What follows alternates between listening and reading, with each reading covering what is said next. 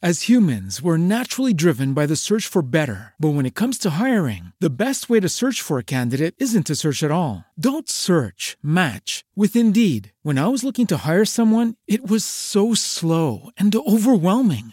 I wish I had used Indeed. If you need to hire, you need Indeed. Indeed is your matching and hiring platform with over 350 million global monthly visitors, according to Indeed data, and a matching engine that helps you find quality candidates fast. Ditch the busy work. Use Indeed for scheduling, screening, and messaging so you can connect with candidates faster. And Indeed doesn't just help you hire faster. 93% of employers agree Indeed delivers the highest quality matches compared to other job sites, according to a recent Indeed survey. And listeners of this show will get a $75 sponsored job credit to get your jobs more visibility at Indeed.com slash podcast. That's Indeed.com slash podcast. Terms and conditions apply.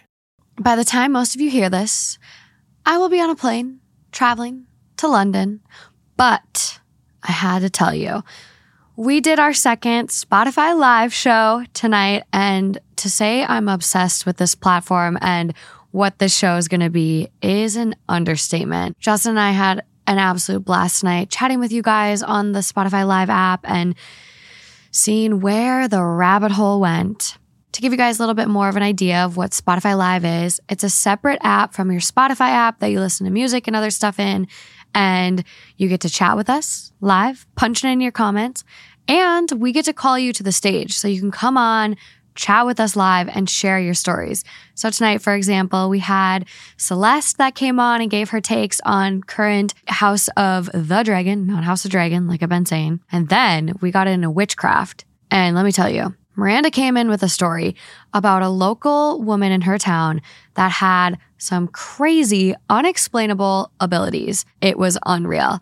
So, if you want to join us next week, we will be recording live, Justin and I, from Iceland. Iceland, you guys. So, our topic for next week is going to be the Blue Lagoon and a cannibal Icelandic witch. I don't know. We'll see where it goes. But it will be 7 p.m. Pacific time. 10 p.m. Eastern if you're stateside. And hey, if you cannot wake up for it or stay awake for it, you can listen to them in your actual Spotify app after they've aired live. And you can find it by searching Down the Rabbit Hole with Morgan Absher. I'll link it in the show description, but I cannot wait to see you guys show up and enjoy this episode. Are you hot? Mm. Damn. I need to like, I need to chill out. I got this sweatshirt at the Minnesota State Fair though, and I, love it. It's super cute. I'm kind of confused about the colors though.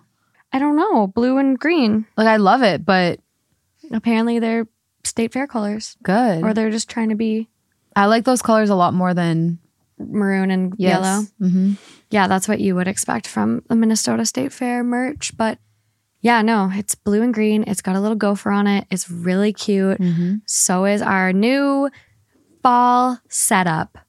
If you're watching on YouTube or listening, we have um, really, really cute pumpkins and fake spider webs from all all of this shit is from like the Target dollar bins. I live there. But I don't know how, like, I went for deodorant and I was like, oh, well, let me just check the dollar bins and like whatever. I love those. But I found this new amazing, like, natural deodorant I'm obsessed with. And it doesn't have aluminum. what's so it called? I'll have to get back to you on that. Hmm. I forgot. But it's like five bucks. No free promos. And it smells really good. But um, yeah, it was like one of those Target trips where you go for like two things, and then my total was like $120. yeah, I did that actually just today before coming over. I don't understand. I needed to get deodorant. Ended up with $120. what is it about the deodorant that like triggers intense? It was actually impulse? 116 to be exact. Mine was 119. This is beautiful. Wow, we had like the same experience, but at different times. It's like a multi multi universe thing. Mm-hmm. Wow. And no, we're not drinking brown sludge. I made espresso martinis. Why? Why would anyone think it's brown sludge? Just out of curiosity. I don't know. I don't know. There's I I want to confirm. It's like being like, no, we're not drinking diarrhea. honestly though, like if someone said drink diarrhea and you'll never have IBS again, would you do it? no. I'll take my IBS. I might. Would There's I- fecal transplants. I think I would do the fecal transplant. yeah, but drinking it? true. Yeah. No. Oh no. Why? did Why? Why did I go there? Why did I go there? There's definitely yeah. Okay. Well, Starting off strong. starting off strong with the the puke vibes, mm-hmm. making y'all nauseous, making you tune out. But today's theme. Oh yeah, I don't even know what it is. So I started like seeing a couple stories and I started wondering to myself, like, I really liked them. And I was like, where could these all fit? And the overall vibe I started to get from a lot of these stories is like posing the question, like, did they handle this the right way? Was there a better way they could have handled this situation of theirs? And so that's the theme. Let's do this. Woo! Okay, let's dive in.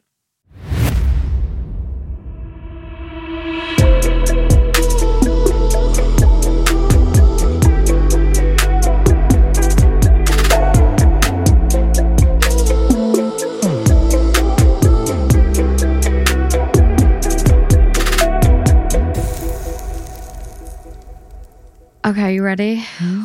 I'm nervous. I'm nervous. It's okay. It's okay. We got this. I got this. You got this. We got this. Yeah. You got this. Okay, so this first one is from True Off My Chest. And the user has now deleted their account, but they do preface it I don't regret it. I don't feel bad. Whew. The title is I told my sons I wish I never gave birth to them. Wow. I'd like to hear this one. I'm I'm just like what what could their son what what could the sons have done? Mm-hmm. I don't care how many times you come to my door to apologize. I let them and their father bully me for years, call me all kinds of names, how they reject every present I ever bought them because it wasn't brand new or super expensive, despite me having to go hungry sometimes to even afford what I could get them. I came to their father's house one day to say happy birthday. They ignore me. I tried to give them a hug. I got pushed away. Their father told me to stop annoying them on their 16th birthday. Quote, for God's sake. I got them both Nintendo Switches for their birthday, and I set my carefully wrapped present on the table, and they opened it last. When they saw it, they said, Really? That's it? I looked confused and asked, What's wrong? Was it the color this time? Or maybe they expected games too? Quote, No one fucking plays Nintendo, you fucking dinosaur. They said dinosaur. Quote, You guys never texted me. I didn't know what you wanted, and I know you broke the one you shared, so I got you both your own. I told them. They set the presents I had to starve myself for on the table, and everyone went inside for the cake. I finally realized they don't care. They really don't care. Why it took me years to realize, I don't know, but I do now. I took the switches and headed for the door. Their dad stopped me and in front of everyone said, quote, Hey, where are you going? You're leaving your kids on their birthday? Let her go. It won't make a difference, one of my boys said. Everyone laughed. Everyone fucking laughed. I started to tear up, and my son's aunt told me to, quote, stop being a big baby and hold the phone for pictures. I got angry and I yelled in front of everyone I hate you. I hate you all. I'm tired of this family abusing me, using my trauma against me, making me feel fucking small because I'm not rich and spoiled. I've done nothing but love this family, but because I'm, quote, built like a child, I can't sit with the adults.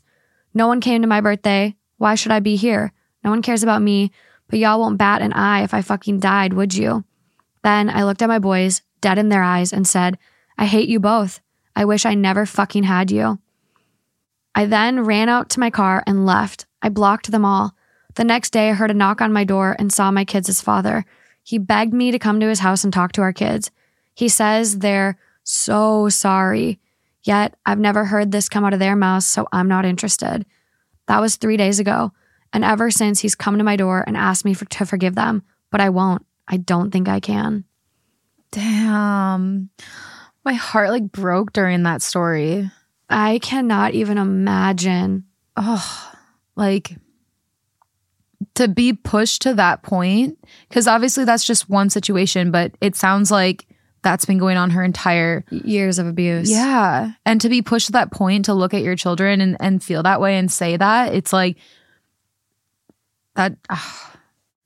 I can't even imagine.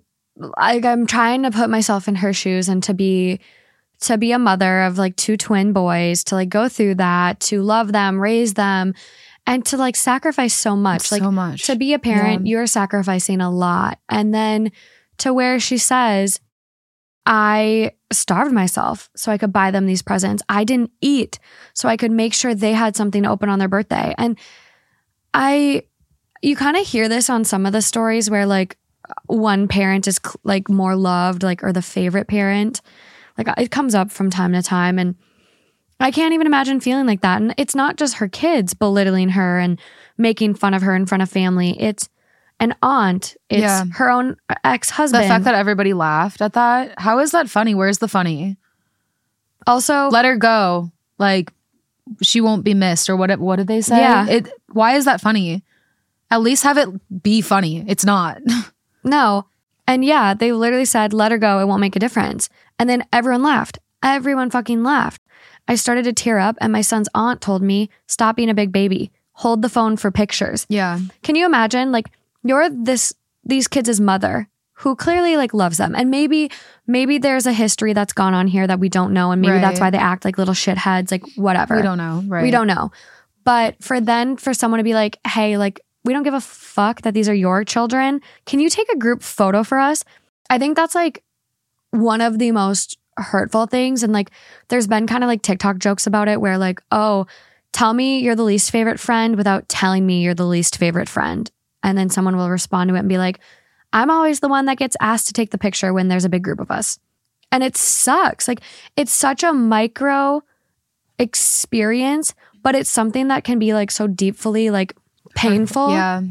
And I look at that and that's that's her. Like she went through everything, like them rejecting the gift, them opening it last, them telling her it's okay if she leaves, asking to get to take the picture for the family. Like Well- it's again and again and again. Well, what got me was the fact that she said no one showed up for my birthday.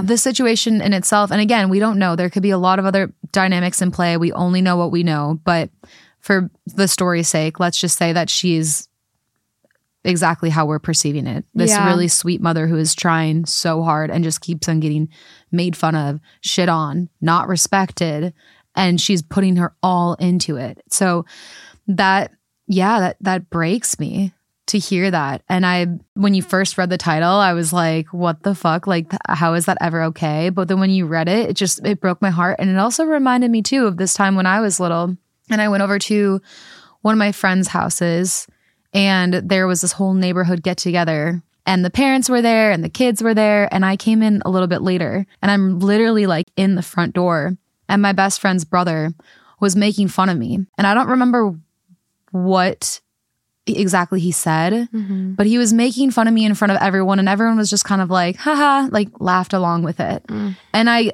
I I like I will never forget that feeling and I like went directly into the bathroom and just started crying. And then they they realized that I went to the bathroom up when they heard it shut. And then they somebody was like that was Lauren whatever. And I didn't want to leave the bathroom and I didn't know what to do. And I felt trapped and I just like I needed to get out of there but I wanted to zap myself out of there. And it's just like that type of feeling is so it doesn't sound like the end of the world right? But it it, it really hurts. So painful. Ugh, this I feel for her. I know. Well, and then it like it begs the question like could she have handled this better? Because hearing your own mom and granted they were acting like shitheads, but they're also 16. They're Mhm. fucking teenagers. They're Yeah. little terrorists. Like they're just terrible humans. Like sometimes, like I was, I was a fucking, I was not a good teenager. You battle with your parents. You push boundaries. You talk shit. Like Yeah. that's a part of being a normal teenager typically. And so to have your mom say, I hate you and I regret having you. yeah. Like, no, that's, that's- so traumatic. That's also like, fuck. Like, okay. Thanks, mom. Like, love you too. But that's why I wonder. That's why I'm saying, like, are they, were they really just this bad to her over and over again? And did they actually just not give a fuck? Mm-hmm. Or are they just being teenagers and they're just being little shits and they treat their dad like that too? And they just, you know, whatever. So, because you're right. If my mom said that to me when I was 16, holy shit. And I've definitely had my fair share of fights with my mom. But I guess like you're you're right. There was no there's no there's no real excuse for saying that. But I do have a heart for how she must have felt. But at the same time, whew, I know. So it's it's really a toss up for me. I, I I'm like really on the fence about this one where half of me says like no, those kids deserve to hear that for treating their mom that way, especially if it's been years and years of abuse. Like they how they reject every present I ever bought them because it wasn't brand new or super expensive, despite me having to go hungry sometimes to even afford what I could get them. It does sound like there's been a lot of abuse there and even the dad being like, hey, where you're going? Like, oh, you're leaving your kids on their birthday? Like, kind of like almost gaslighting her. So half Yeah. of me is like, okay, I think it was necessary. Maybe it'll be a reality check. Maybe they'll treat her better. But at the same time, I'm like, did they learn anything? Because the kids aren't knocking at the door apologizing. Yeah. It's the ex husband. that's what I was thinking too. Why aren't they knocking? But then again, I mean, I can't imagine hearing that as a 16 year old. I do think, and and that's this is the thing with the story. Obviously, at first, I was focusing a lot on the mom and how she's feeling, but I don't think that's an excuse to say that to somebody. I mean, think about it. Even if you your worst enemy, if you were to be like, the world would be better off if you were not born. That's a really, really harsh thing to say to somebody. I'd say it, not say it again. Yeah, but at, and especially at 16 year old, 16 when you're Yeah. still figuring your shit out and you're still growing up like I mean, I don't think I definitely am not I don't agree with it, but I will I do feel for her pain. It would have been better if she said something maybe a little bit more still kind of like hit them where it hurts but Yeah. wasn't so drastic because how do you take that back? How do you how are you You can't. You can't reel that one back in. But okay, you guys are saying like she could have handled it better. How would you have handled it? Like just walk out and not say anything at all and like be the bigger person? But then I I mean, I think you could still say what what she wants to say. The message is I've been dealing with your abuse years and years and years and all I've tried to do is make you happy. All I've tried to do is give you love and you guys don't give me anything back. So I'm done trying. And then leave. mic drop, yeah. yeah, like it doesn't have to be like I wish you didn't exist. Well, and then there's no way that they, you know, abusers oftentimes like to play the victim. Yeah, they probably won't receive that message just like my mom's a psycho. Yeah. And so there's like there's there's no way they could then take that what she said and play the victim or interpret it like poor me, poor me. They probably I mean if they're truly abusing her like the way she describes, they probably still will find a way. But at least but this is a tough situation to be in and What do the comments say? Ugh. Top comment says, What a shit family. Next one, Yep, well said. Next one, Some kids just suck. My brother was one of them. I can understand some parents. Next comment, uh, which is a pretty long one. Fucking agreed. I know that kids can be assholes. When I was a kid, the idea that my mom would occasionally work double shifts or go hungry to save money just to buy me and my sister something nice just did not enter my head until embarrassingly late. Fuck, did I feel embarrassed in my early 20s when it fully sunk in just how much my parents sacrificed for me and my sister. Yeah. So, username, if it helps, unless they are a complete psychopaths, just remember that they will recall their attitude and cringe when they're older, cringe hard. Mm-hmm. In my case, I called my mom and told her everything I appreciated about her and apologized for being an asshole in my teens. That being said, it's a small comfort right now. Just remember that there are people on this very website who would kill to have a mother like you. It's bullshit that this ever even happened without another family member stepping in to teach them how to behave appropriately. Ugh. Ungrateful little fucks I can forgive. But the husband and other relatives who couldn't say even, quote, your mom worked very hard for this. What did you buy her?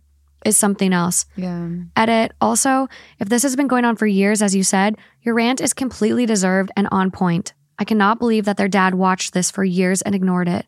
If we were in that other sub, I'd say everyone sucks here, except OP. Edit 2. I legit thought OP was referring to Nintendo 3DS, and my comment depended on that. It was two switches. Oh, for fuck's sake. You may want to disregard my optimistic outlook. It will take a miracle to make them realize their asshole niche, 20s or not. Which like Nintendo Switches like are pretty fucking popular. I remember Yeah. I remember when like Animal Farm like was a thing and like people were like selling out Nintendo Switches for months, Yeah. forever. Like they were in line overnight in the cold, like almost like Black Friday shopping used to be. Like just so ungrateful. So ungrateful. Yeah. I agree. Sounds like they suck. Fuck those little kids. Seriously. I feel like I, stories like this always I always picture like little Dudleys from Harry Potter. That's what I, I- see. I don't know who I picture. I mean, there's so many like little evil kids from movies, but I don't know. But we had our group therapy call earlier tonight for Patreon, and like I feel like the whole night I've been like, fuck that dude, fuck that person, like fuck them. Just people can just be so terrible. It's quite frustrating. Which I don't know if it's going to get better right away. I think some of these stories might be like a yeah, they handled it perfectly. I can't remember what I saved. Oh yeah, yeah, yeah. Okay, back to the theme. So what's your final consensus? I think I'm 65, maybe even 70% that how it played out is I'm okay with. I would say, hmm, this is so hard because because like I said, I'm on her side. Like I'm on her team. But do I think that she could have said something that might be a little bit more impactful? Yeah. Do I think maybe like maybe maybe they're fucking idiots and they'll grow up and realize that you know that she's amazing? It's a tough one. So yeah, it's kind of hard for me to say. I just think that, uh, like, and I, the thing is, is that I, I don't blame her either because if I were to be in that situation, I might fucking say that exact same thing too. Okay. If I was at my wits end, One, two, three. Final answer. I stand with mom. Okay. Okay. Uh, but I really hope those boys aren't traumatized and it sends them down an even farther spiral than the direction they're headed right now. yeah, seriously. As humans, we're naturally driven by the search for better. But when it comes to hiring, the best way to search for a candidate isn't to search at all. Don't search, match with Indeed. When I was looking to hire someone, it was so slow and overwhelming. I wish I had used Indeed. If you need to hire, you need Indeed. Indeed is your matching and hiring platform with over 350 million global monthly visitors, according to Indeed data, and a matching engine that helps you find quality candidates fast. Ditch the busy work. Use Indeed for scheduling, screening, and messaging so you can connect with candidates faster. And Indeed doesn't just help you hire faster. 93% of employers agree Indeed delivers the highest quality matches compared to other job sites, according to a recent Indeed survey. And listeners of this show will get a $75 sponsored job credit to get your jobs more visibility at Indeed.com slash podcast. That's Indeed.com slash podcast. Terms and conditions apply. Okay, up next. This is one that I saw reposted a lot in the Two Hot Takes subreddit, which I'm gonna get a bot to like delete duplicates, but this one has been like popping off. So it's titled, Am I the asshole for picking the same name for my baby as my brother in law's unborn baby? My 31 female husband, 33 male, and his brother, 36 male, aren't super close, but we all get along well. My brother in law is pretty nice overall, but he does seem to be a bit jealous of my husband and just everything we have. But my husband told me it's always been like this, so it's not really a big deal. I'm currently pregnant with a baby girl, our first baby, and we've been discussing possible names. There's one that we're pretty sure of. It's not super out there, but I think pretty unique nowadays, and I really like it. The issue is, this is the name that brother in law and his girlfriend had picked out for their baby three years ago, if it was a girl, because they didn't know yet, and the baby unfortunately died. His hmm. girlfriend chose the name from her favorite ballet, and I remember she would say that if she ever had a daughter, she'd name her that. We were at a family event over the weekend, and I mentioned that we had a name in mind. Brother in law looked kind of surprised and said that was the name they'd picked for their daughter. My husband said that we know, but we just thought it was a really nice name. Brother in law started asking if we could reconsider and that there are other names, and this one's really special to him. I said that we decided on the name, and he actually didn't even know if his baby was going to be a girl or a boy. He was upset and kept saying that we should reconsider. I got a little mad and told him that he doesn't own the name and they should be hoping for a healthy baby rather than worrying about names. Brother in law dropped it after that, but my sister in law, my husband's sister, told me and my husband that we don't care and we're intentionally hurting him. That's tough because when you are so set on a name, then it's probably really hard to give it up. But at the same time, I completely think how I, there's got to be some sensitivity around that. To lose a unborn child is very traumatic. And yes, they didn't know if it was a boy or girl or whatever gender, but they had this name picked out, talked about it, honored this name. That baby was that name to them. So I understand how that would be so unfortunate to hear that from your family. I don't I'd know. have a nuclear fucking meltdown. Yeah. I would lose my marbles. I would lose it. I would Yeah. absolutely fucking lose it. This is so unacceptable. And we talk about baby names have like come up a lot lately. I don't know if it's like baby season right now or like people get pregnant certain like nine months prior, but like there's a lot of baby stories popping up. Mm-hmm. But I would not be okay with this. No, me neither. I think me and Justin just read a story where this guy chose the same name that his ex girlfriend wanted for like their baby or something, but she miscarried or something like that. Mhm. Similar lines. But like, this is again, it's a really dark, sad Yeah. situation that happened. But it also seems like OP and her husband only know about this name because the brother in law and his girlfriend had talked about it. It was from her favorite ballet. She loved this name, thought it was Mm-hmm. they didn't list the name. No, Hmm. no, no name. Didn't want other people to. she didn't want people to do what she did. Seriously, we need some ballet fans and we need to out this name. Yeah. But how terrible to be so unsympathetic and like, oh, well, we already confirmed the name. Well, I know. is that name like, I, granted, I don't, I don't know how far along she was, like Mhm. probably too early because OP implies they didn't even know what sex the baby was. Yeah. But like if that baby would have been born and then died six months later versus like preterm, Mm-hmm. would they still use that name? Because what's the difference?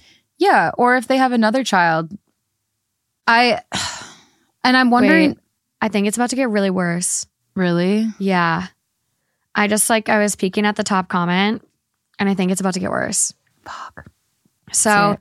it's got 54,000 upvotes at this time. And they go, You're the asshole. No, they don't own the name. That doesn't mean they're wrong, that you should reconsider when you've clearly known for years Mhm. that it's special to them, yeah. especially when the mere fact you're having this argument shoots a gaping hole in your quote, pretty unique reason for picking it. And you don't seem to have anything especially meaningful to counter with that. Editing, since people are bugging me to include it, yes, the fact you didn't feel the need to clarify it wasn't your current sister in law, but your brother's late significant other who died while pregnant makes this infinitely worse. W- wait a minute. I think she died before, like, I think that's why this all happened. What? What the fuck? I need to go look at OP's comments. Yeah. Was that mentioned in the story from the no, start? No, no, no. OP intentionally left it out. So, original comment was 17 hours ago. OP comment about 17 hours ago. And then that person, the comment I just read, edited it about 13 hours ago. So, OP responded to their comment, which must have been that initial chunk I read, and goes, Okay, maybe I should have been clearer in my post. Sometimes when me and brother in law's girlfriend would chat, we'd just randomly go on the topic of wedding planning, baby names, etc. She mentioned that there's this name she likes, and if she ever had a daughter, she'd probably name her that. She had one for a son too. In fact, we didn't even know she was pregnant until after she died. Wow. Wow. There's a warm place in hell for people like this. like the the okay, I can I can see how someone gets a name stuck in their head, they can't get out of it. But then the minute that you talk to your family and they say, please reconsider, how can you not? Like, how can you not have respect for them? There are so many fucking names in the entire world. Like, why? And it's almost like you said, it's almost like because that was their name, they like fixated on it and then they wanted to claim it or something. I don't know. It's just weird. I don't like that. I don't like it at all. Also, the comments where OP is writing, Oh, brother in law has always been jealous of brother, Yeah. like my husband. yeah. Are you sure you're not projecting? Because it seems like you're a little jealous of him Literally. to steal his dead baby's Yeah. name. Literally. And OP goes like, someone responded to OP's comment and go, I'm sorry, are you saying your brother in law's girlfriend died while pregnant? And OP goes, brother in law's girlfriend passed in an accident while she was pregnant. The rest of the family found out about the pregnancy after, except brother in law, who obviously knew from before. This is like, there's no. There's no question. No. Yeah, and the only reason I was giving it grace in the in the beginning is because I was picturing like a Friends episode, you know, and she's like, well, I want to know, I won't take it. And then she says it and she's like, I love that name. And then she's like, you can have it. Yeah. But so I was thinking that situation at first, which is why I gave it a little bit of grace. This is so far from that situation. So far. Yeah. Well, someone like someone's kind of calling them out and goes, You're the asshole. I hope this is rage bait because if it isn't, massive yikes. It's not hard to pick a different name. If it was a more generic name, it'd be a soft, You're the asshole. But you fully said it's a little more unique. Sure. Yeah. Name your baby this name if you want brother in law and brother in law's partner to have to look at that child for the rest of their lives and feel sick and sad. Literally. That's what I don't understand is like, how could It's you constantly stabbing And- them? And why would you want to have? I just don't understand why you'd want to pick that name because you'd always know that there's this tension with it. And your poor child has to be in the midst of that. That's so unfair. Yeah. You're the one who gets to explain to your kid why her aunt and uncle can barely stand and look at her. Good luck. Uh, OP responds and goes, like, kind of quotes what they said. If it was a more generic name, it'd be a soft, you're the asshole. But you fully said it's a little more unique. Again, the name is from a very well known ballet that I also really liked as a child and performed in a school production of. I meant unique as it's not so used these days. At least I don't think so. But it's not like no one's ever heard of it, and I'm sure a lot of people would get the reference. I do understand how it can be painful for him, but I also have a connection to the name. Can no one else ever use it? And someone goes, Is it Odette? OP responds, Yes. That's definitely very unique. Um, it's not so used nowadays, at least in the States, but I mean, I don't know an Odette. Do you?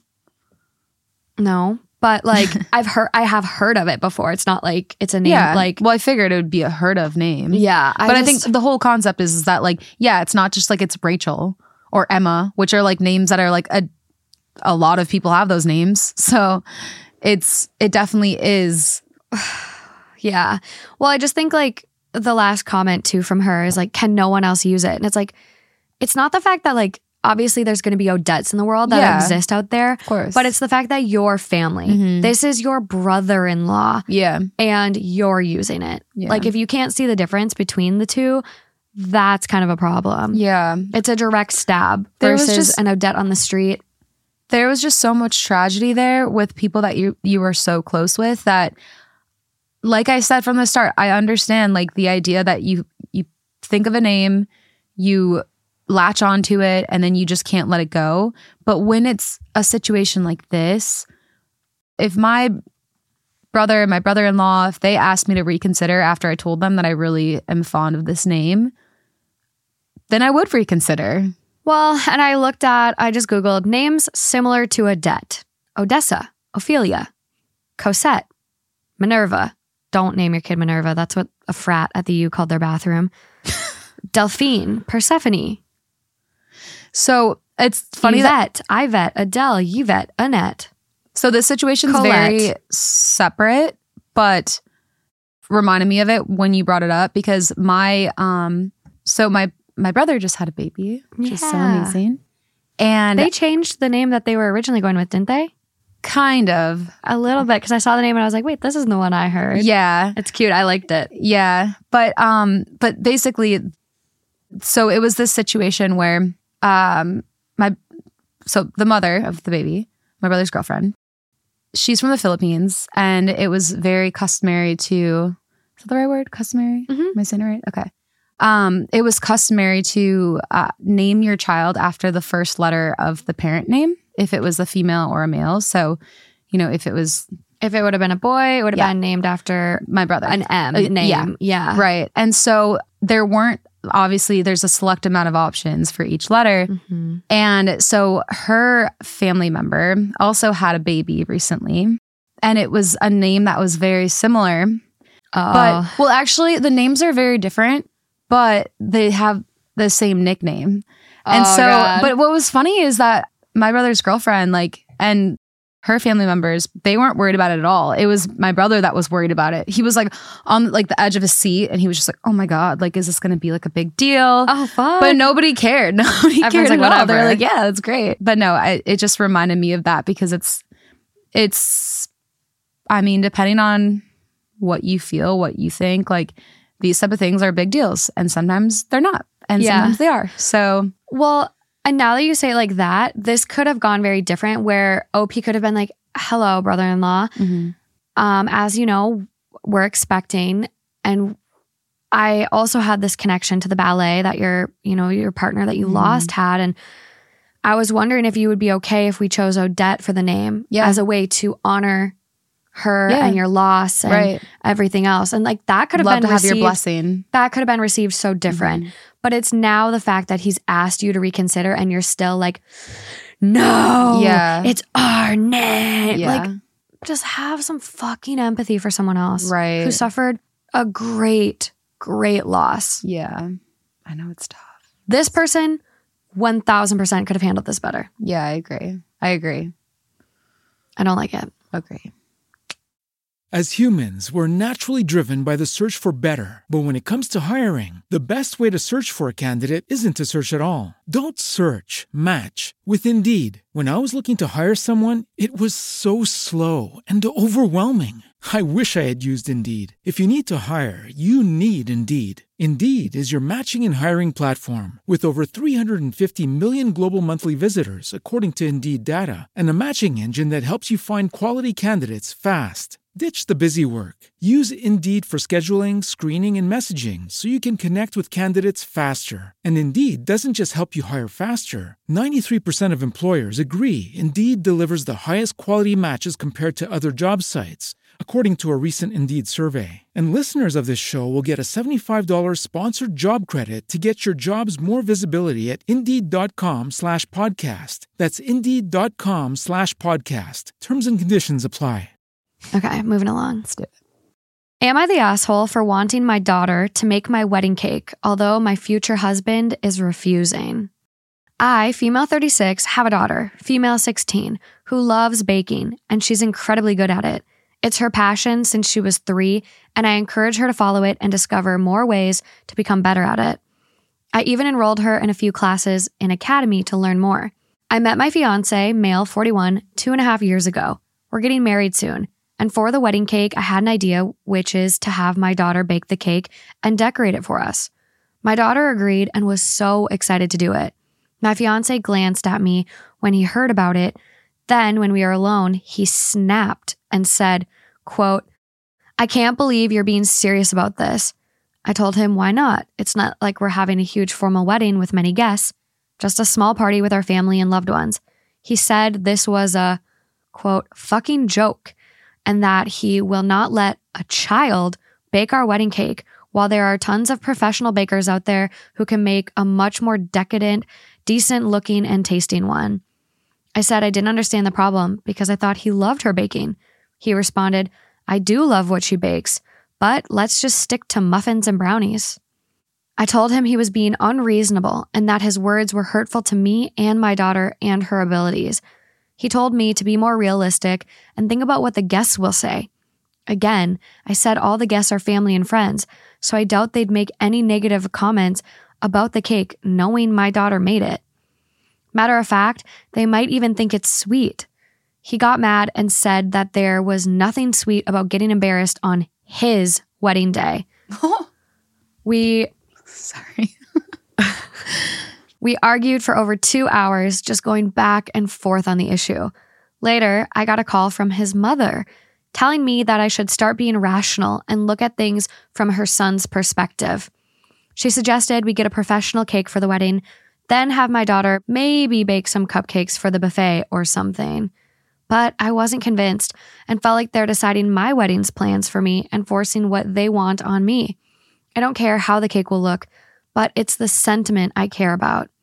So I think he's being very aggressive about this and worrying so much about being embarrassed is kind of pathetic. Just my own personal opinion. However, I do think that before offering that to your daughter, you should talk to your partner beforehand. And, you know, because then otherwise, I, I, don't know. I just feel like those are type of things you should have a conversation with before ring, ringing your daughter into it because now she is going to get her, her feelings hurt. And now she is going to think like, he hates my, he doesn't believe in me, you know, and it's like, that probably isn't the case. He just has his own agenda. Um, but like I said, he's being so dramatic, which makes me feel like I, it reminds me of the other thing that we just talked about with the vegan wedding. Yeah. It's just like, chill out. I don't know. What do you think? What are your thoughts? I I'm getting bad vibes. Um, I think him yelling like and like kind of snapping, like I can't believe you're being serious. I don't want to. It's a fucking joke. I'm not gonna let a child bake. It's very very toxic like of a reaction versus just like calmly saying like hey you know what like i'd prefer a professional cake. Like i just want it to look really nice for mm-hmm. our wedding and i'm not i'm not really sure what she's capable of but like i you know i just wanted a nice cake. Yeah. That could have been an easy conversation versus like snapping yeah. flipping out saying like crazy shit. Yeah if he could just say something like honestly, I've always had a specific vision for what I want for my wedding. And this is really important to me. And mm-hmm. I do mm-hmm. believe in her and I love her baking. But for this specifically, like I would really, really prefer to have X type of cake. And I, I would love for her to participate in, you know, in another way as an addition. But this is my wishes. Like, can we please, you know, yeah. meet halfway on this? I also really, really, really don't like that the mom got same, involved. same. I know it's like, god I damn it. I hate that. Did you think that was gonna make things better? Come Did on, you use your fucking brain? Did you? Then Why? again, the mom he might have just vented to the mom, and she was like, "I'm picking up my phone and calling." You never know. But so. this is the same as the vegan thing, where the mom was like, "Listen to my son, respect my son. Yeah, you're not letting him get his point across. You're not listening to him. It's yeah. like, why are you involved? This isn't your wedding." I really, really don't like that the mom got involved. I just is giving me some weird vibes. You're 41. You should be able to communicate with your partner and not get your mom involved in your personal conflicts. Uh, top comment is like quoting what OP said. He snapped. He said this was a fucking joke. His words were hurtful to me and my daughter. He got mad and said there was nothing sweet about getting embarrassed on his wedding day. Yeah, I don't like that. That's the phrase that really. Why are you embarrassed? Yeah. Like, and it's a if it's gonna be a small exactly. Wedding, like again, people are gonna be like, "Oh my god, your daughter made your wedding cake. That's beautiful. Mm-hmm. What a beautiful way to incorporate your daughter from a past relationship on your special day." Mm-hmm. Wow. And one day when she's famous, she she'll be like, "The first wedding cake I ever baked was this." Wow. And it will be the opposite of embarrassment, you dick. And so they quote all of that that OP said and go, You really want to marry this guy? Not the asshole. Yeah. Um, and so someone goes, and don't forget crying to mommy when he didn't get his way. someone goes, This is a red flag for me. Calling his mom when he had a disagreement with his fiance. Calling his mom and he's almost 42. Uh, I mean, it's whatever. He calls his mom. It's it's call, but calling your mom to like vent and just be like, ah, I don't know what to do. Like, yeah, I really don't want this cake. Like, what's some advice you would give me? Right. But it's the fact the mom inserted herself and got involved. I would make it clear to my mom, like, do not keep this between us, please. Yeah. And maybe he did, but if he knows that his mom is like that, you know what I mean? He's had 42 years to know the way that she reacts to things. So Yeah. This is uh, one of the most awarded comments, and they write Some people are single because they haven't found the right partner for them, and some people are single because they're not the right partner for anyone. The later category most certainly includes 40 year old dudes who run to mama to tattle on their partners. LOL. So, yeah, I'm going to say this guy definitely could have handled this one better. Yeah. OP, not the asshole. yeah, agreed. Fucking weirdo. Definitely agreed. What a little weirdo. Ah, What else we got? moving along. Okay, this one. I like your bracelet. Thank you. You got it for me. I know it's so pretty. I know, I love it. Am I the asshole for bringing my sister in law's wallet to the restaurant when she conveniently always forgets it? My. I know.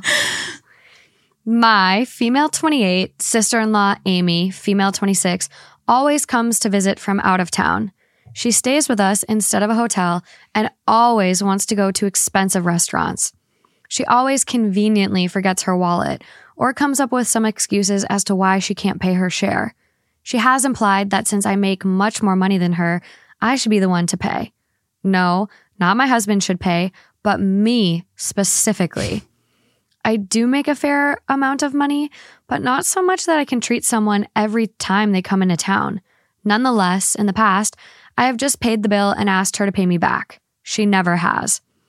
She had made a reservation at an extremely expensive restaurant last night, and before we left, I made it clear that I wouldn't be paying her bill.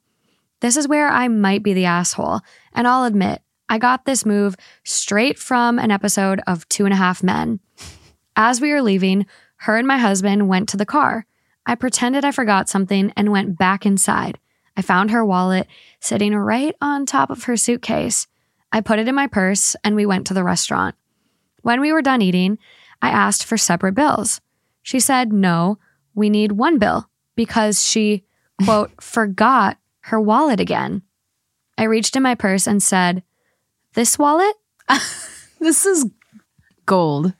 She was extremely furious. She said that I should have not touched or grabbed her wallet. So, am I the asshole for taking her wallet and bringing it to the restaurant? No, No. No. not at all. I don't know where people get off with like this self. Dude, what's happening here? I, it doesn't matter how rich people are. Yes, of course. If I go out with somebody who makes 20 times more than me, whose net worth is 100 times more than me, like a billionaire? Okay. Maybe Like, you but- can if but- maybe but you can then- like no even then i Oh, hope really? Okay. i hope i hope they pay for me but you're not but i'm never gonna expect that Yeah. i'm never gonna be like you have to like Sometimes it makes me uncomfortable when people pay. I'm just like Yeah. I don't want to feel indebted. right and i guess i don't know i've i dated someone once who was very much like he he thought that way where it was like well whatever you make versus what i make then that's what we will pay. So like basically like when we go to mcdonald's i'll cover it. If we go to nobu he'll cover it. That's a good rule. yeah right? But um but i don't know. I and so i get that people kind of like will get in the mindset of that but what it's it's your family that you're just visiting and to pick out the restaurant that's expensive and then expect for them to pay i just don't know how people like how they're how they feel entitled blows my mind. I also, it's not that it's just like one time too, because accidents do happen, yeah but she keeps doing it intentionally. It's like, girl, like, and the fact they've had conversations about it i would be Mhm. so embarrassed i would be like okay well i understand that you know y- you know I, I don't expect you to pay for me but i do need to let you know that like i can't afford going to this restaurant i can afford going to that restaurant however so would you be willing to do that instead and then they might be like you know what i'll treat you because i really want to go to the nice restaurant yeah. I don't know. It's you know but like to just be like i'm gonna pick out this really nice restaurant and you're paying for me what the delusion. I also wonder, like, why the husband doesn't say anything and isn't like, dude, like, you're my sister. I love you. But, like, seriously, no. Good point. Good where's point. where's your fucking money? Like we're not doing this, Teresa. Good point. We ain't going down this road again. And I also wonder, like, at this point, you know her shtick. Like, you know this little bait and switch routine she's got going. She wants a free. Right. She wants a free meal. Honestly, stop going out to eat with her. Like, I love this. I love how Mhm. this was I handled. know. I think it's hilarious. thousand percent handled it the right way. Yeah. And But like now, I wouldn't. You wouldn't catch me going out to eat with this bitch. yeah. And just to give a perspective check too, like my niece came and visited me in Los Angeles. She's 16 and she did not expect me for to pay for stuff for her. I did because she's 16 and she doesn't have a job or money. But like, but she didn't expect me to at all. Like she would rather like not eat than like expect me to. Like that's just you know what I mean? Like just to, like out of like just to compare and contrast the situation. so That is like a really good comparison because this girl's 26. There's Yeah. a, there's a 10 year age gap between Yeah. your 16 year old cousin and this lady. Mm-hmm. Uh, nice. not the asshole, but you totally should have flipped the switch. Left your wallet at home, only brought your license, so she had to cover the whole bill, then never taken her to a restaurant again. OP goes, Wish I thought of that. Personally, I like the way you did it better. I wish I could have seen her face when she saw the wallet. I think it's hilarious. Someone goes, Hit him with the 2 1 punch. I forgot my wallet because I accidentally grabbed this other one I found lying about. Is it yours? oh my god, I love it. I absolutely love it. Um, there is an edit from OP, and they go, "Wow, thanks for all the awards. Geez, lol, so many comments that I can't keep up. But thank you to everyone who had something to say." Edit two.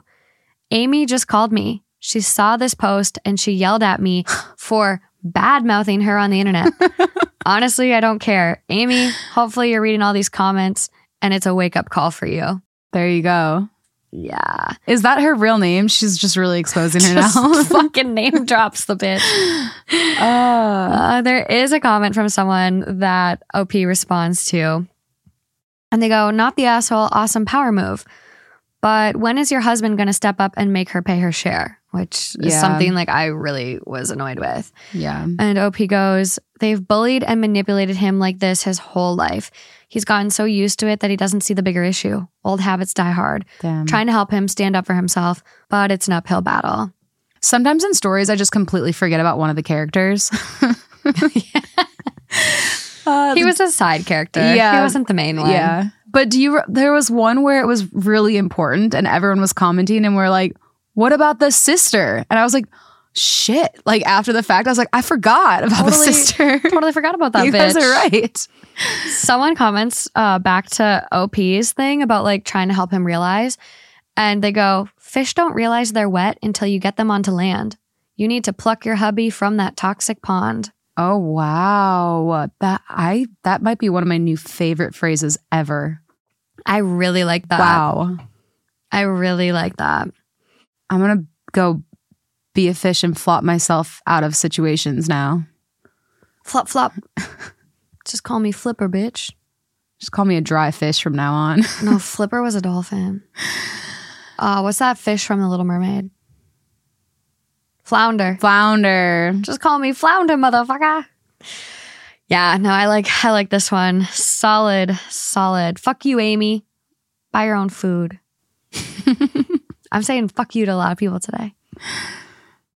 As humans, we're naturally driven by the search for better. But when it comes to hiring, the best way to search for a candidate isn't to search at all. Don't search, match with Indeed. When I was looking to hire someone, it was so slow and overwhelming. I wish I had used Indeed. If you need to hire, you need Indeed. Indeed is your matching and hiring platform with over 350 million global monthly visitors, according to Indeed data, and a matching engine that helps you find quality candidates fast. Ditch the busy work. Use Indeed for scheduling, screening, and messaging so you can connect with candidates faster. And Indeed doesn't just help you hire faster. 93% of employers agree Indeed delivers the highest quality matches compared to other job sites, according to a recent Indeed survey. And listeners of this show will get a $75 sponsored job credit to get your jobs more visibility at Indeed.com slash podcast. That's Indeed.com slash podcast. Terms and conditions apply.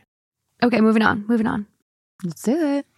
Am I the asshole for wanting my parents in town, but not at my house while I'm adjusting to life with a newborn? I, 24 female, am currently pregnant, due in December. I live with my fiance Dan in the town where I grew up. I have a great relationship with my parents, but they had me quite late in life and they're both retired now, living in a beach town in the south. When they moved out, they sold me the house I grew up in well below market value in exchange for me hosting them when they needed slash wanted to come into town. It's been like that for two years. They've been here a bunch of times for three to four days at a time, and it's been a good arrangement, I think. Now, yesterday, I was talking to my mom about the birth, and I brought up that I would like her to be in town when I gave birth and to stay for a few weeks after. Dan has no relationship with his family, and I'm an only child with only a couple of very elderly aunts and a few cousins I don't have much of a relationship with. So we don't really have much in terms of a support system. Therefore, I'd love for my parents to come here and help around the house with the baby, offer me the emotional support I know I'm going to need, etc. My mom was excited that I was asking her to do this and said that she'd be okay with staying with us for a few weeks while we adjusted to the baby. I then told her that I didn't mean her staying with us, just in town, as I believe Dan and I are going to need and want alone time to adjust to the baby. My mom was a little offended, saying that she wasn't going to bother us and she was going to help out. But I told her it was nothing personal. I just preferred if she got a hotel or an Airbnb or something. My father then intervened, having been somewhere within earshot, and said that accommodation was going to be really expensive around that time of year. Our town has a very famous, very big Christmas market. And he wasn't about to spend thousands of dollars when I was asking them to come. And it had been our arrangement mm-hmm. when they sold me the house that they could stay whenever they wanted, which, like, fair. But I don't think that having a newborn at home is just a regular time in someone's life. And it's not like I ever complained about them coming over before. I just don't want them in the house, but I do want them in town. And I feel a little sad that they are putting money above me and their grandson. My mother hung up the call trying to appease the situation, but then sent me a text saying that her and my dad were a little upset over the whole thing and that they thought I wasn't being reasonable. When Dan got home, I told him all this, and he kind of sided with them, saying that they should be allowed to stay with us, but I still don't think it makes sense, as we are going to be needing our alone time. Was I the asshole here? I think it's a very have your cake, eat it too type of. Oh, yeah. yeah. And also, I'm confused why she's so stuck on this alone time type of thing. It's like, if anything, you would think that it would be her partner that would be like, you know what? I want to have time with just you and the baby and not have my in laws in town. Yeah. But he's like, no, they're totally welcome. And honestly, the whole situation, if it was for the fact that if they had their own space and la la la, and then she was saying, I'd love for you to be here. However, we do want our our own space during this time, but if you can make it, I would love for you guys to be in town. But the fact that it was very much like, yep, I want you to help out, but figure out your own stay. And this was our agreement, but I'm just gonna say fuck it. You know, fuck you, like, get an Airbnb. Yeah, and it's like she has a right to feel that way, but then it's like, like I said, have your cake, eat it too mentality. You're not it's kind of like you're not in the right situation in order to demand that. Yeah. Well, I also wonder, and granted, I have not popped a watermelon out of my pussy. Like I haven't had a kid. what? I don't know. I'm getting a little unhinged. but I haven't had a baby. We'll put it that way. But I have been around many people who have. Yeah. My sister in law and brother, mm-hmm. for example. I was there when they had their first little one. I don't know what alone time she thinks she's going to be getting. Mm-hmm. Like the first couple weeks with a newborn. Yeah. From what I've seen with people, you're typically lucky if you get to sleep. Mm-hmm. You're typically lucky if you get a regular shower. Yeah. Like there's not a lot of alone time as you're adjusting. Mm-hmm. So it would almost make me think like if your parents were there 24 7 to help out, that might ensure you actually get alone yeah. time. Because what are you going to do if your baby starts crying? You can't leave it crying in a crib all the all night. Like they wake up all throughout the night. Like don't you want them to be there? Yeah, you can like say, "Mom, like I'm really tired. Would you watch the baby for a couple hours while I go take a nap? hmm This is like, I think it maybe it's just because because she, she doesn't know yet. She doesn't know how she's going to feel, and so Yeah. she just doesn't want to. well, I, I do get that where you're like, you want your own space. You don't want to be, you know, catering to guests, but they're But I- not guests. Yeah, and I bet you that she, once the baby does come, she's going to be like, "Please just stay here. I want to just go for a walk with my husband and not think about it. Like stay stay over." Yeah. um, This is why these deals with family are so tough because like they already sold her the house. right. And it's like, you can't, like, what do you do now? Mhm. Like, what do you do? Because, like, technically, she could never let them stay there again. And it's like, well, Right. like, it's not like there's there's not a contract, mean, maybe, but but like, would it actually not, be yeah. able to be enforced? Right. Like, I don't know. So sometimes it doesn't pay to do family favors, as shitty as that sounds. But yeah, and I think that it sounds like it sounds like her parents are pretty reasonable. Like they they didn't scream at her. No. Like they're just saying, you know, it doesn't. It's kind of hurts our feelings, and it doesn't make sense. mhm. Um, yeah, I think they expressed their like angst and like yeah, I think not like um not even like frustration, but more so like disappointment. Like we yeah, we made you this deal and like we helped you by by selling you a house for Yeah. well below market value. Like right. do you know how many people would like appreciate that from their family so much like as a millennial? Yeah, and like How how, hard about- it is? Or you know what I would say if I was her parents, I'd be like, okay, then you can pay for our stay. You already saved thousands and thousands of dollars, so you can cover our stay, and we're totally down. That's what I'd say. Yeah. Uh there are some comments from OP. Uh, maybe that'll highlight some stuff for us. Someone commented and go, You're the asshole. Holy fuck. You want them to spend several weeks in a hotel, an Airbnb, but only when she's not helping you with your baby and helping around your house, giving you emotional support? Are you kidding me? Yeah, Of course they're putting money first because they're the ones who would be spending thousands of dollars for a goddamn hotel just to help you out with the baby. yeah. That's Putting- some, sorry. Go on. Putting blame on them is unfair and unnecessary. You're the one reneging on the deal that you agreed to, which was for you to house them when they come to town. Yeah, yeah, and it's not like they live next door and are trying to come over every day. Like, No, they retired in a beach town. Like, yeah, and Um, you're asking them to stay for an extended period of time to help you. It truly is like you want your cake. You want what is it? You want to have your cake and eat it too. yeah. Fuck. And honestly, so hard for me? not to like not that all only children are like this but like she's giving off some only children energy right now hmm like just expecting them to just Very entitled. do yeah do things for her and just not give back you know yeah, but- Justin doesn't have this only child energy, or I wouldn't. no and that's why i'm be- saying it's, it's- definitely not like a it's it's like the It's not the rule. yeah Maybe it's the exception. exactly Yeah. it's like what yeah yeah. no and, and i'm i know a lot of incredible only children so i'm not at all saying There's some shitty ones though. I, I don't even think this girl sounds like shitty at all i just think she's not thinking Yeah, I don't she think just- she's. I don't think she sucks. I just think that like She's just out of touch. exactly. yeah, definitely did not handle this a good way. Like I think she could have handled this a better way. Mm-hmm. Even if she would have been like, "Hey, you know, maybe for the first week while we're home, just let us adjust to the baby in the house and like like it is like a big adjustment." And then for the the other 3 weeks that you're in town, like you can stay at the house. Just give Yeah. us give us 1 week. Or maybe they just don't have them come for the first week. even yeah there you go so op responds to that comment i just read um, and they go i have upheld the agreement at any other time i just don't think that this exact moment with a baby on the way would be the perfect time to have them over but would like to have them here but i understand where you are coming from Yeah, she seems reasonable. someone goes info did you offer to pay for their stay? Lauren you're onto something. Mm-hmm. And op goes i wish i could but i can't really afford putting them in a hotel or airbnb. I know they can afford it hence why i asked. I wouldn't have if it wasn't financially possible for them. Yeah, I think it's just principle for them. but also like i would be so so frustrated if i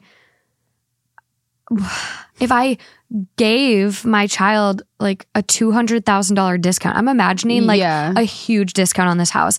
And like millennials, like us buying a house these days is like impossible. You you really can't do it unless you have generational wealth or your parents helping you. Yeah. Like most cases. Like it is very hard for a lot of us to buy houses. I, if I was her parents, I'd be like, yeah, no problem. I'll just deduct this from your will. Chalk it up. We'll chalk it up, but call it call it even, sweetie. Yeah. Call it that even. portion goes to fundraiser. Give the don't know. rest to charity. You give her a house. Yeah, right. Um, but so someone replies to that comment that OP said, like I wouldn't ask them if it wasn't financially possible. And they go, You're the asshole. I get that you might not have been aware of how entitled your behavior is before you posted this, but if you posted here in good faith, open your eyes. You have a you have generous parents who are willing to give up their time to support you, have already made a financial contribution to your living status, discounted price on the house, and yet want to claim they aren't supporting you. Take a step back, realize that you aren't owed your quote ideal scenario, and decide whether you want your parents to come and stay with you or to not have them around. Yeah, I think that's a good comment. Mm-hmm. Because this whole story, it's not something that's like infuriating to me. It's just kind of like I feel like she's just a little clueless on it. Yeah. I think well, and there's one more comment I'll read from OP. And so someone just like goes like, again, you're the asshole. Baby isn't born yet. You have time, but like just a, a fucking clusterfuck of shit. And so OP goes, my fiance will be home for the first few weeks as he will be on paternity leave. That's why I think it might be a little overwhelming to have them always here, not just when they're actively helping with the house or the baby. But I understand that maybe I will have to rethink this. See, she's reasonable. Hopefully, yeah. I hope that ends up being the case. It would kind of suck to just post on Reddit thinking that you're going to get validated and everyone calls you an asshole. Well, so this is like something I didn't really like, we didn't really touch on, but someone comments and it was like one of the most awarded at the time. And they go, she also wants them there to help with housework. She's asking them to come over and clean the house they're not allowed to stay in, then leave to go back to the hotel she expects them to pay for. The audacity, which is true. Like, yeah. you're just like, you're kind of like, you're kind of using and abusing your parents in that sense. And ag- again, maybe a little clueless. Ex- yeah, that's what I'm that's what I'm sensing. but they deleted their account so i think i think they definitely got a lot of advice so hopefully she takes it to heart but yeah. i'd be very frustrated if i was this girl's parents Yeah. I And they- wouldn't- and they sound like saints because they they weren't like fuck you. They were just like, we're disappointed yeah. well and i think it's hard too because like the suggestion we had where it's like okay well maybe they don't come right away but a lot of but they want to be there for when the baby's first born. Well, typically, yeah. Like a lot of people, like I know I'd I'd probably want my mom in the room for a little bit of it. I don't I don't know. I don't fucking know. Ah, it's scary to think about.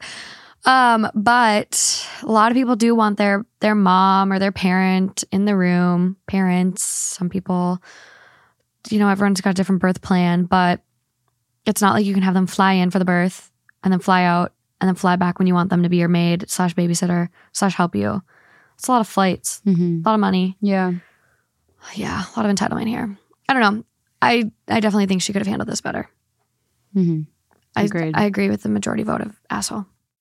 As humans, we're naturally driven by the search for better. But when it comes to hiring, the best way to search for a candidate isn't to search at all. Don't search, match with Indeed. When I was looking to hire someone, it was so slow and overwhelming. I wish I had used Indeed. If you need to hire, you need Indeed. Indeed is your matching and hiring platform with over 350 million global monthly visitors, according to Indeed data, and a matching engine that helps you find quality candidates fast. Ditch the busy work. Use Indeed for scheduling, screening, and messaging so you can connect with candidates faster. And Indeed doesn't just help you hire faster. 93% of employers agree Indeed delivers the highest quality matches compared to other job sites, according to a recent Indeed survey. And listeners of this show will get a $75 sponsored job credit to get your jobs more visibility at Indeed.com slash podcast. That's Indeed.com slash podcast. Terms and conditions apply. What else we got? What else we got? What else we got? Okay.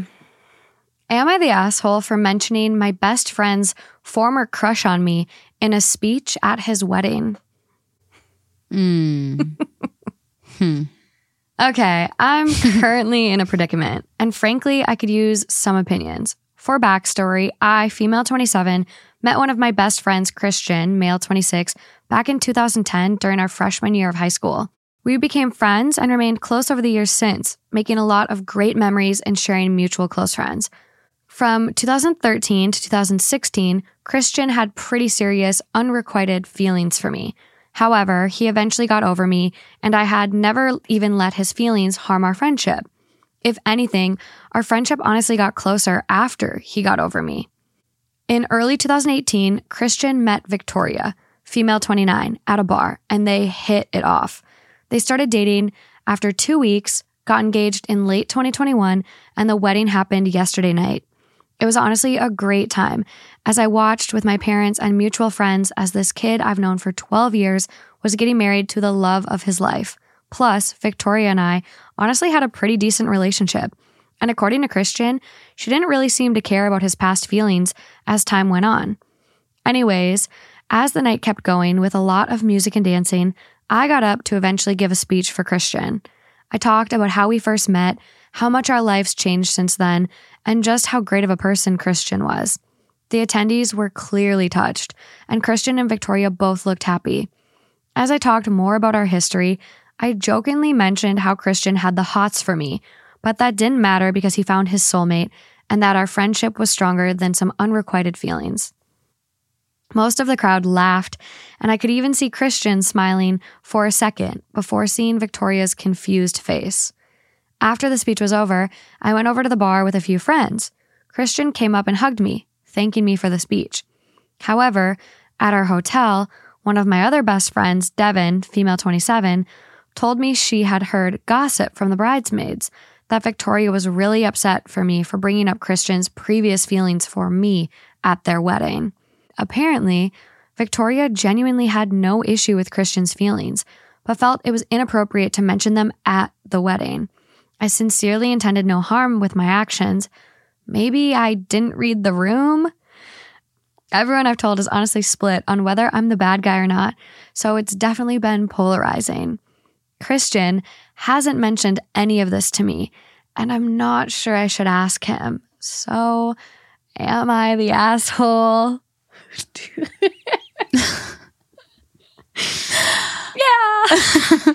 Okay, but the thing that it's like I can totally see myself doing this, thinking that it's so innocent and like showing how like cuz what she followed it with saying he met his soulmate, right? You know, she was trying to emphasize on their whole history and like this timeline of everything they went through and then her being so happy for him finding like the most incredible woman ever for him.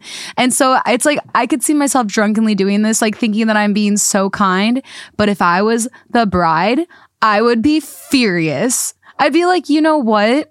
We didn't need that at my wedding. We really didn't. We did we didn't need to think that like we didn't need everyone to think that you might be a potential threat, right? Like we didn't need that. Yeah, you just put this day. idea in my It's head. my day, okay? Like so that's why it's just that's why I'm laughing because I'm like I could see myself being a fucking idiot and accidentally doing that, and then I could also see myself being furious if someone did that at my wedding. Oh, I'd be really pissed. I'd be pissed. because it almost it's like it's not even the way that OP put it is like, yeah, Christian had the hots for me, but it was unrequited, unrequited love, or what the fuck is that word? Is that how you say it? Hmm. Unrequited, unrequited? I don't know. It means it wasn't reciprocated. Essentially, is what it means. Hmm. It was only one sided. So it's almost like this is more about you and pumping Yeah, up your tires. literally. Who are you trying to look hot in front of? Literally, You know all these people, bitch. I could have had him, but I didn't I want said him. no. It was one That's way, such a good point. street. That's such a good. I would be pissed if I was the bride. Yeah, I I would kind of be pissed if I was him too. I just, but like the way that she's explaining it, I feel like she was just going through this timeline in her head, and she was just. I, I, I could be wrong. She could have tried, like, been trying to pump her own tires, Yeah. put the attention on her. She's hot shit, whatever. But like, I'm just picturing like her innocent self trying to show how much like she has love for them and just doing it with like this whole timeline of because I'm a storyteller and sometimes I give too much detail. Exclude that part. I know, I know. Do I have to pre-read your speech for no, my wedding? What do you mean? What would I say? No, I, there's nothing I would. What would I say? I don't know, but I'm scared now. what do you think is crucial to our timeline? Chris Palm. Yeah, we don't need to talk about exes at a wedding. I know, I But know. it, I mean, Justin, like, I, I think that's a little more lighthearted because it's not like it's not like you being like, yeah, well, before Morgan and Justin met, Justin had the hots for me, but I didn't reciprocate those feelings. okay, you're right. You're right. Now that I'm thinking about it, But if I would have, would we be here today? Or would it be me and Justin here and not Morgan? But don't worry, Victoria, I turned him down. oh my god, you're right. I would not say that. I would not say that. I would not. That's what's I would crazy not say what she's saying. You're right. This You're is why. This is why PSA P- pro tip FYI do your speeches before people you get, too drunk. Fucking yeah. I know. I just I think that's why I feel bad is for her is because I'm picturing her trying to just like be so loving and then just being drunk and it cut not. Yeah. you know. no, just yeah. But you're right. When I think about myself actually being in that situation, like no, I would not say that. Would you steal the mic? If I would say something sweet, like, what do you mean steal the mic? Oh, like if someone gave a speech like that at your wedding, would you go and steal the mic and be like, "Okay, you're done, you're done," and pull it away? No. You just let him carry on, look like an idiot. Yeah. I mean, she did kind of play herself in that sense, where, yeah, maybe she thought it was lighthearted and funny, but like you did kind of stick your foot in your mouth. Yeah. I think like because she ended it, if she like ended it there, then I would literally be like, go to hell. But because she finished it off with he found his fucking soulmate, then I'd be like, all right, fuck you, but like you finished Thanks. it well. You recognize true is true, bitch. real recognizes real. Yeah, there we go. That's what it is. Yeah. Uh, so there is an edit. To those of you asking about whether the speech was planned or impromptu, I had asked Christian's parents beforehand if I could give a speech, and they were more than happy with it. People have to stop with the assumptions that this has, that this has anything to do with me having feelings, though. Yeah, saying that in my speech was probably an idiot move, but my sincere intention was to tell everyone about our 12 years of friendship and some of its history. Yeah. And like I said, people were touched up until my fateful joke. Yeah. Edit number two. Update. I've accepted I'm the asshole, everyone. yeah, because that was the overall vote. It- Yeah. it, was it was solid. I mean, if you think about it, like like I said, if I was the bride, I'd be fucking pissed. Yeah. She goes on to say, I genuinely didn't mean any ill will bringing the crush up. It really was a way to reminisce on me and Christian's history of friendship and how far we had come. But I've realized now the wedding was the worst possible time to bring that up. Yeah. even if Victoria didn't care about the feelings in the past. I talked with Christian for a bit, and having known me for 12 years, he wasn't too mad, as he said he understood I didn't have intentionally ill motives. Yeah. He did tell me I needed to apologize to Victoria. So I told him I wanted to do it anyways, and I called and apologized to Victoria on the phone. We talked for around two hours about the whole thing, and she understood I wasn't intentionally trying to hurt either of them. I said it was unacceptable of me to ruin their wedding day, but Victoria assured me it was still a wonderful day for them, and she was happy I realized my fault. Good. So, yes, we're all pretty much good again, and I will watch it more with this stuff in the future. To those of you who gave me feedback in a civil manner, laughing my ass off, thanks for opening my eyes. I love that Victoria was cool about it. Yeah. Yeah. I think that's like, Fucking true soulmate. yeah, real recognizes Right? real. Fooled me in the first half, but, or no. What's What? that? What's that other saying? It's like a meme where it's like, had me in the first half, but blah, blah, blah. Essentially, I'm trying to say, beginning of the story handled very poorly. hmm Second half handled very well. Yeah. She handled it, Yeah. good. I agree. I agree. Totally agree. It- Uh, that was a happy story in the end. And exactly like that's how I understood the story is exactly what her responses to all the comments were. Is that I I would be pissed. So yes, I think she was in the wrong, but I also just have sympathy for her because I feel like her intentions were so like not to be an asshole. Like, Yeah. you know, just trying to give the timeline of their friendship drinking, thinking it's okay because it's never been a deal, you know. Yeah. if it was like a hot topic, like don't ever bring this up around Victoria. But the fact that it was so like lighthearted, yeah, yeah, yeah, friends, family, all everyone knew. yeah. I know. I'm trying to like think of a situation like roles were reversed in some sense where one of the bride's guy friends would have gave the same speech. Would this be just as bad? Or like I was trying to like think of other scenarios in my head and like is it just bad because she did it or like if this played out differently would it be just as bad? And I think no matter who you put in this situation it still would be bad and inappropriate. Yeah. Agreed. So, Totally agree. yeah, it might I don't know. Like I guess that's gender roles, but I'm like it might be worse if it was a guy giving that speech. But that's maybe Yeah, honestly. But like that seems like it would like that people would like you could argue like oh that's just gender roles, Morgan. Like don't trip yourself up. Like it's it's really bad either way. But I think regardless, let's just not ever do that. yeah, Let's just right now, PSA, do not talk about somebody else having a crush on anyone else, whether it's you or anyone in the world, on their wedding day. yeah, Let's just do that. All right, guys? Let's agree to that one. good talk. Good talk.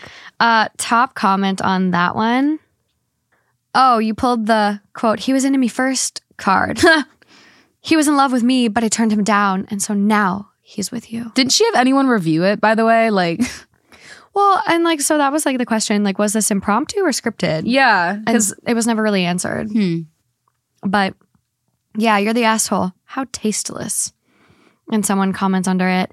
I agree. This screams, I should always be the center of attention. Kinda Int- does. Intended or not. Uh, next one. Also, quote, your crush was such an ego boost that I still reveal it in six years after it ended. oh, they're shitting on her. No, I I did get that vibe like from the start. I was like, this just feels a little self motivated, but it's okay. She she cleaned it up in the second half. Yeah. It's fine. It's all good. Everyone's loving each other again, so we Gucci, we good, we good. Okay. Last but not least, this is from relationships subreddit, and it's a little bit older. My husband is reluctant to be intimate with me after I was in a major accident.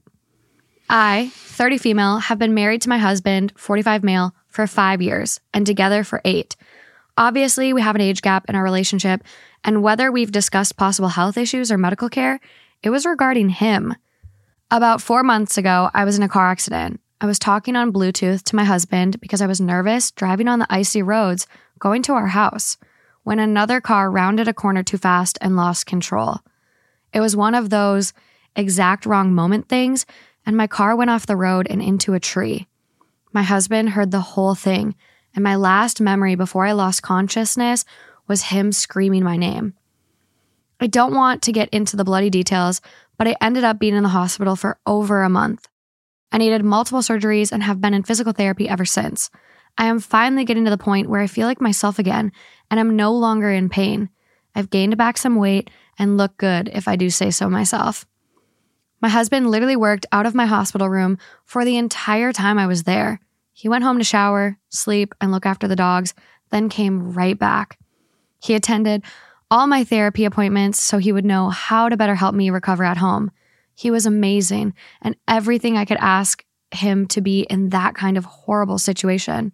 I love him so much. And so yesterday, while shopping, I saw this gorgeous black lingerie set and decided to surprise him. Don't cry. You're Sorry. Gonna, you're gonna make me cry. We haven't had sex since before the accident, and every time I try, it feels like he makes an excuse or expresses some concern about some random body part of mine that is no longer injured. He was on his laptop in bed when I came in wearing my new purchase, and I could tell he was taken by surprise.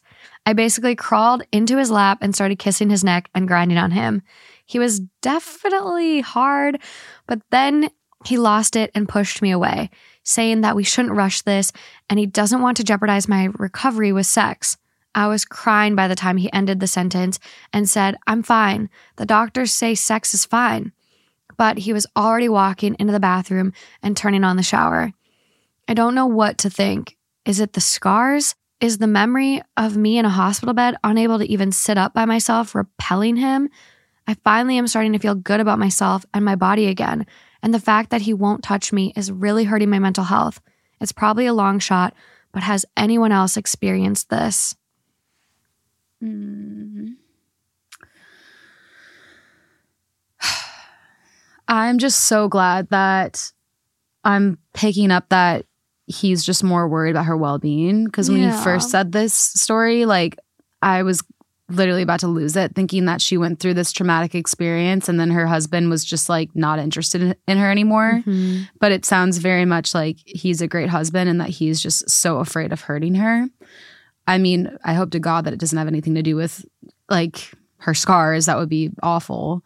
But um I mean they I they just need to have like an open conversation about it. Like if that's what he's feeling, like they need they need to discuss that. Yeah.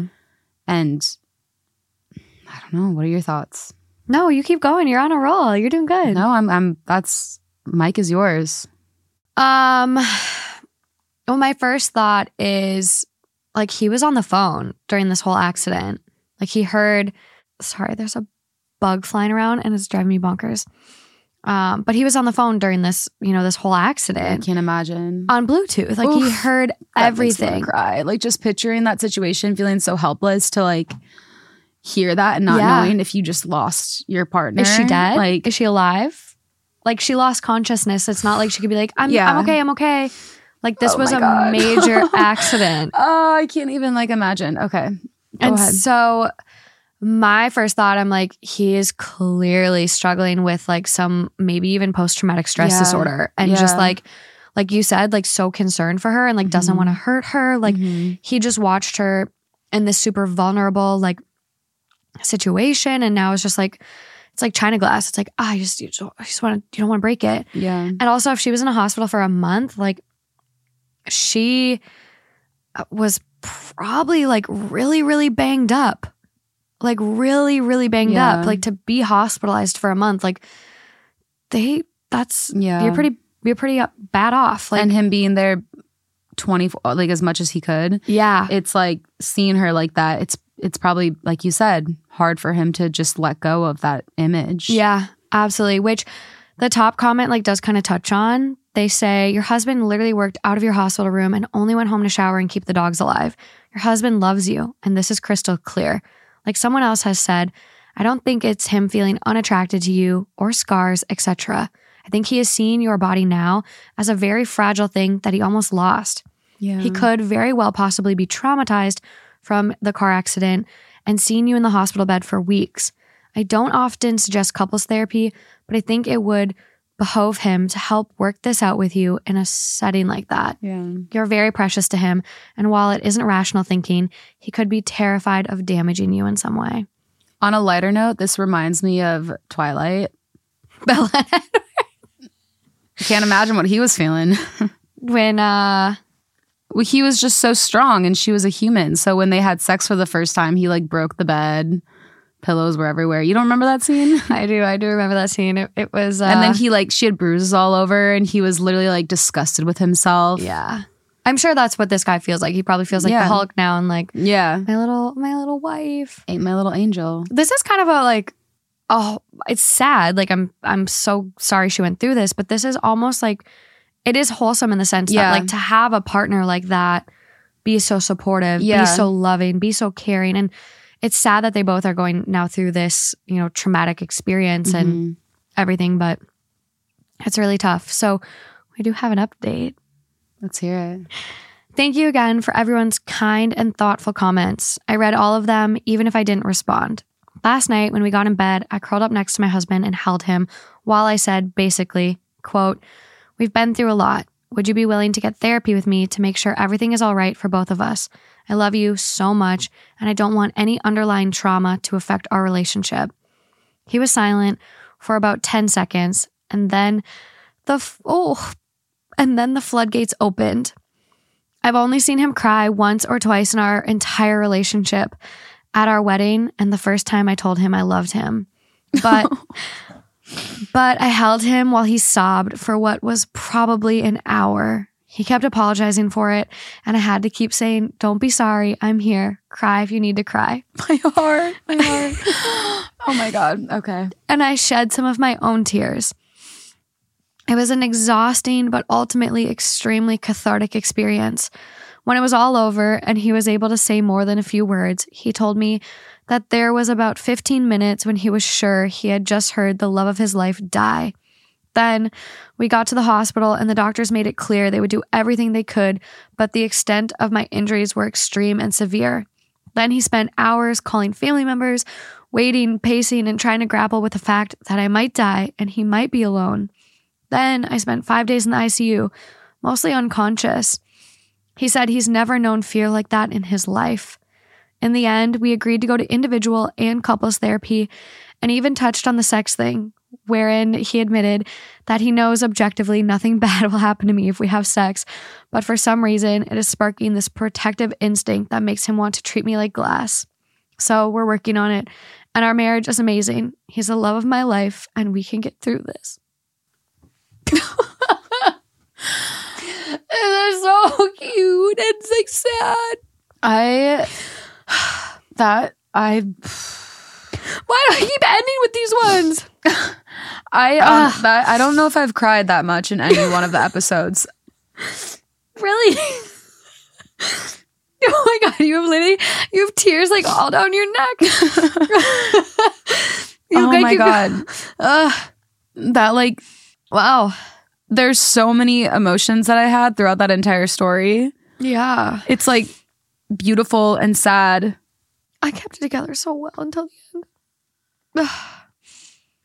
it is. It's like like exactly. It's beautiful, but like sad, but like oh fuck.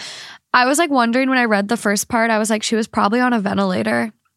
And so like there's like or even like if the extent of her injuries were this bad, like a medically induced coma to like preserve like Yeah. brain and swelling and like all this shit.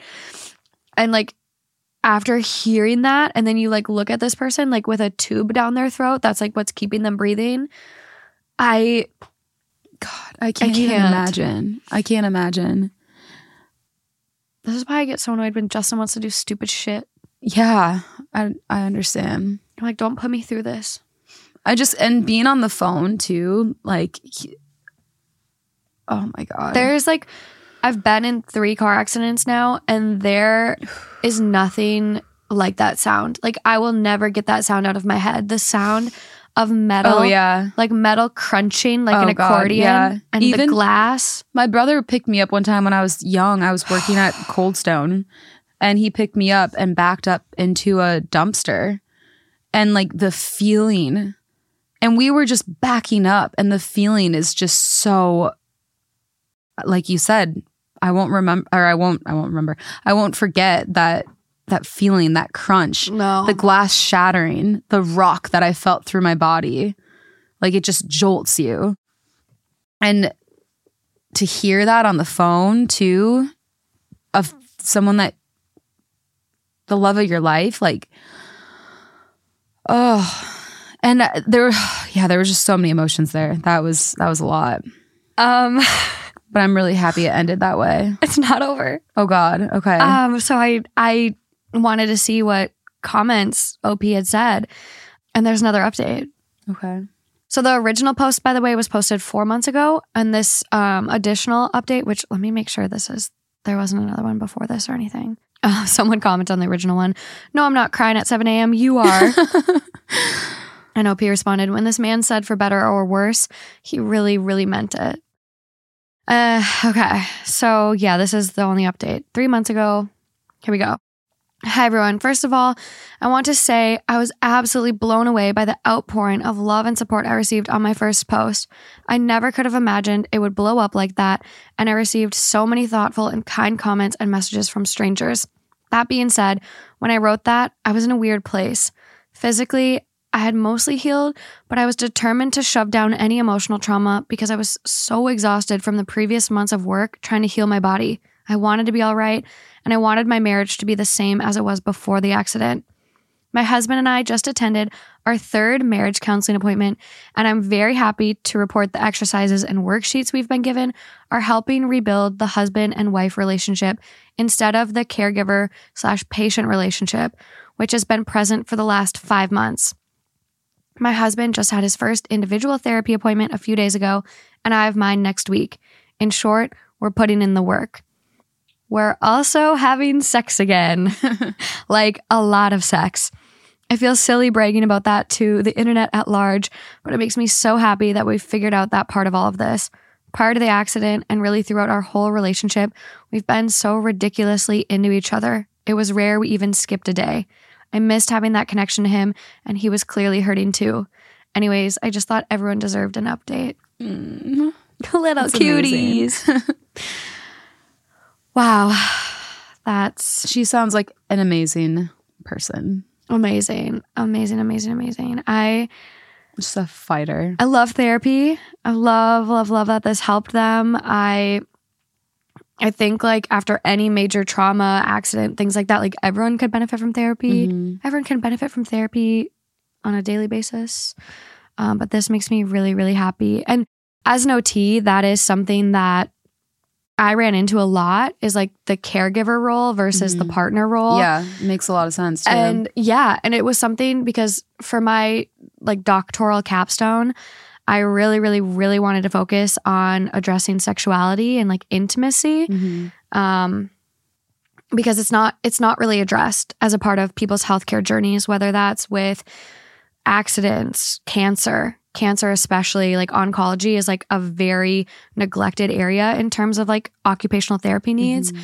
And so that's something I really wanted to address like during my OT work. And um, this is really making me miss it right now. Wow.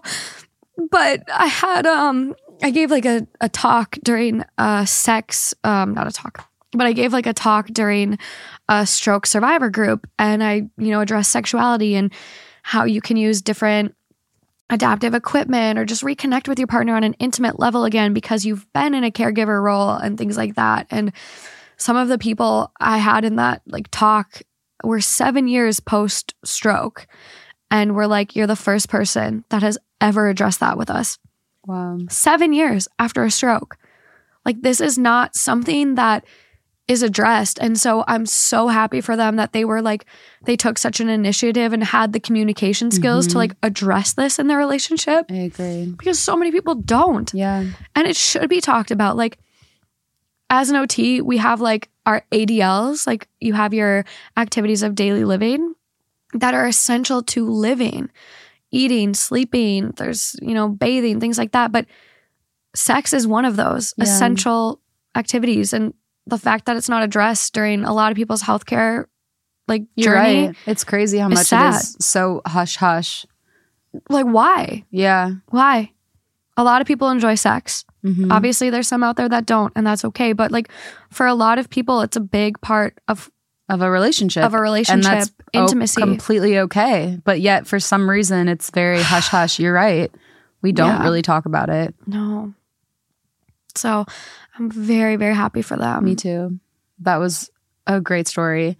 And this Yeah. is uh, two episodes in a row that we both lost it at the end. So, oh God, this is better than the hiking one though. Like in terms of my composure, because if you guys saw the bloopers for that, holy fuck, was I a mess. I, I don't know. I think I lost it. Like More in this one. when you were, there was a part that you were reading that I literally had to cover my face from the camera because I just lost it. Oh, Lauren. Yeah. Oh, well, it ended on a really, really happy note. And I, I'm going to like follow their account. So hopefully there's more updates in the future, even. But this was a good episode. yeah. I like this theme. Me too. It was actually a really good theme. I know. You picked some really good stories too. Thank you. Some of your best, actually. Thank you. Yeah. I, something that like has kind of um, stressed me out as the show has progressed is like the pressure to pick good stories. Yeah, I can imagine that. And so hearing that from you makes me feel good. Good. But uh, let us know what you guys think. I cannot wait to hear how you think these writers should have handled their problems. Other than that, keep sending me your wholesome stories because I'm really trying to plan an amazing wholesome episode on location somewhere. Oh God, you're already your voice is already quivering just the thought of a wholesome episode. I know because I have some really good stories. I don't know already. if we could. I don't know if we could make it through an entire wholesome episode. dude just wait just wait there's There's some really, really good stories, but be sure if you see some on Reddit yourselves, post it on the Two Hot Takes subreddit or send me the link through the Google Forms. Um, but other than that, Other until than that. next time, Mother Morgan and Auntie Lauren out. bye guys. Bye. Just a reminder to check out our new show, Down the Rabbit Hole, on Spotify Live. I'm posting all of the links you need in the show notes description, and I cannot wait to see some of you guys there and bring you on stage and hear what you have to say about all the crazy topics we cover. See you soon.